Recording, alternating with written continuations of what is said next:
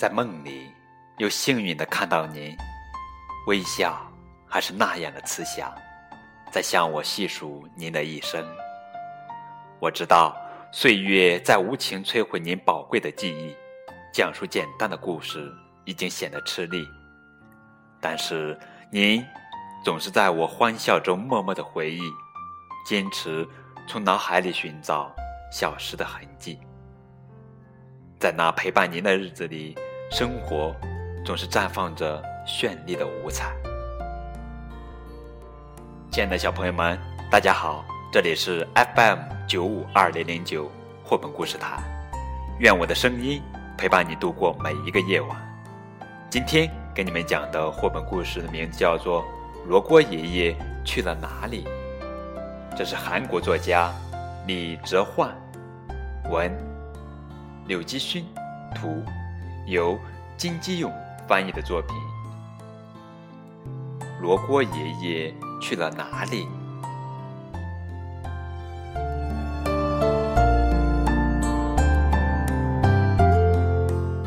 一放学，小秋就会和伙伴们一起跑到小镇里的中心空地上去玩。那里有一位罗锅爷爷。制作和出售各种形状的糖果，孩子们也可以自己动手制作。每当看到罗锅爷爷撑起的大伞，大家都会非常高兴。孩子们来到那把大伞下，总是喜欢围着罗锅爷爷问东问西：“爷爷，您的背上是不是藏着一个足球啊？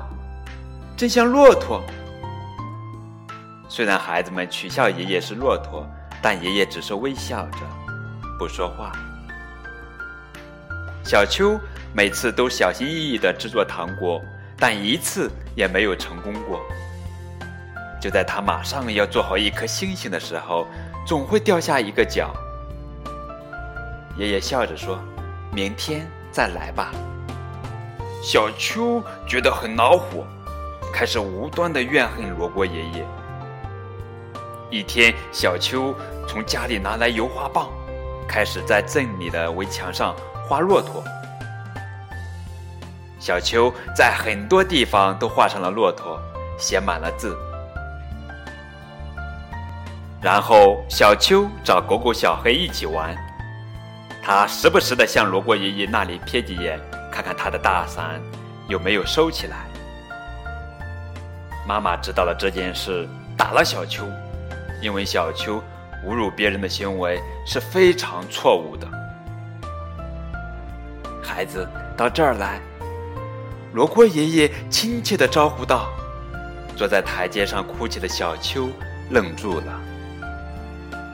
罗锅爷爷耐心地教小秋制作形状漂亮的糖果。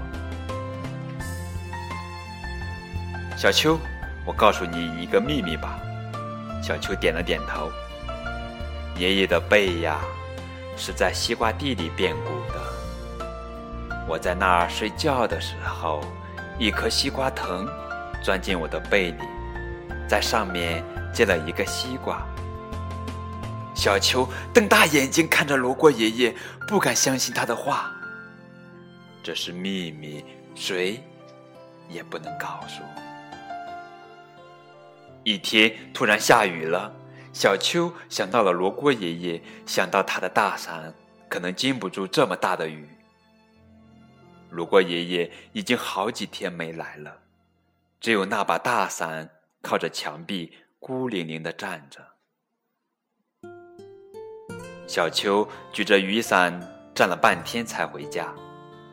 第二天，第三天，那把大伞始终没有再撑开。一直到秋天都过去了，罗锅爷爷还是没有来。冬天来了，下了第一场雪，罗锅爷爷的大伞倒下了，被埋在积雪里。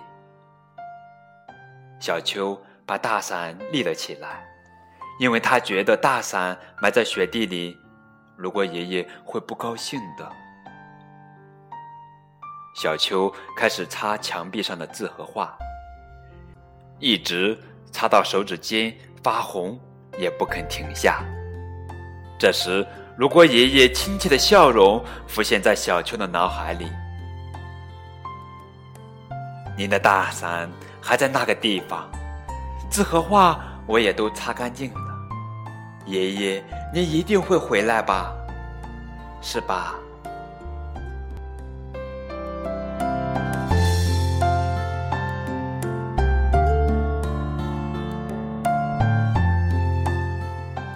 这个故事是我小时候的故事，故事里的小秋就是我。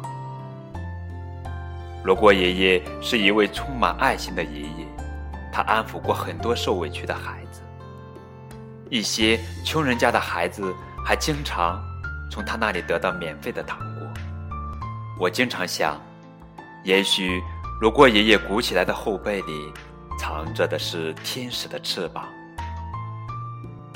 像小秋那样能知错和改错的孩子是正直的好孩子。像罗锅爷爷那样有一颗温暖的心的人，才是最坚强的人。希望你们和我都是敢于承认和改正错误的人，都是拥有一颗善良的心的人。你们觉得罗锅爷爷去了哪里了呢？很想听一听你们的想法。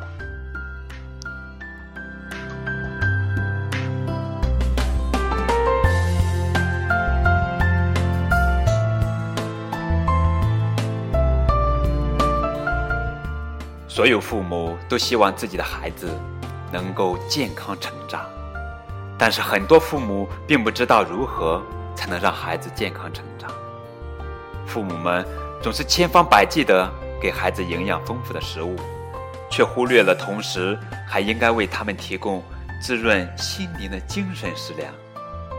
于是，在不知不觉中，孩子们渐渐成为了身体健康但心理不健康的小皇帝。作家李哲焕的书里，永远蕴含着丰富的精神营养。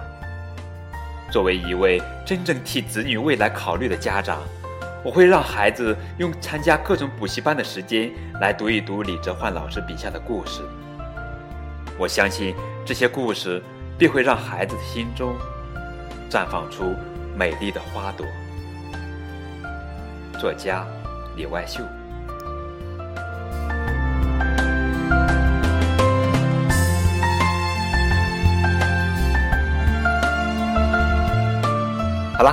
这就是本期的栏目。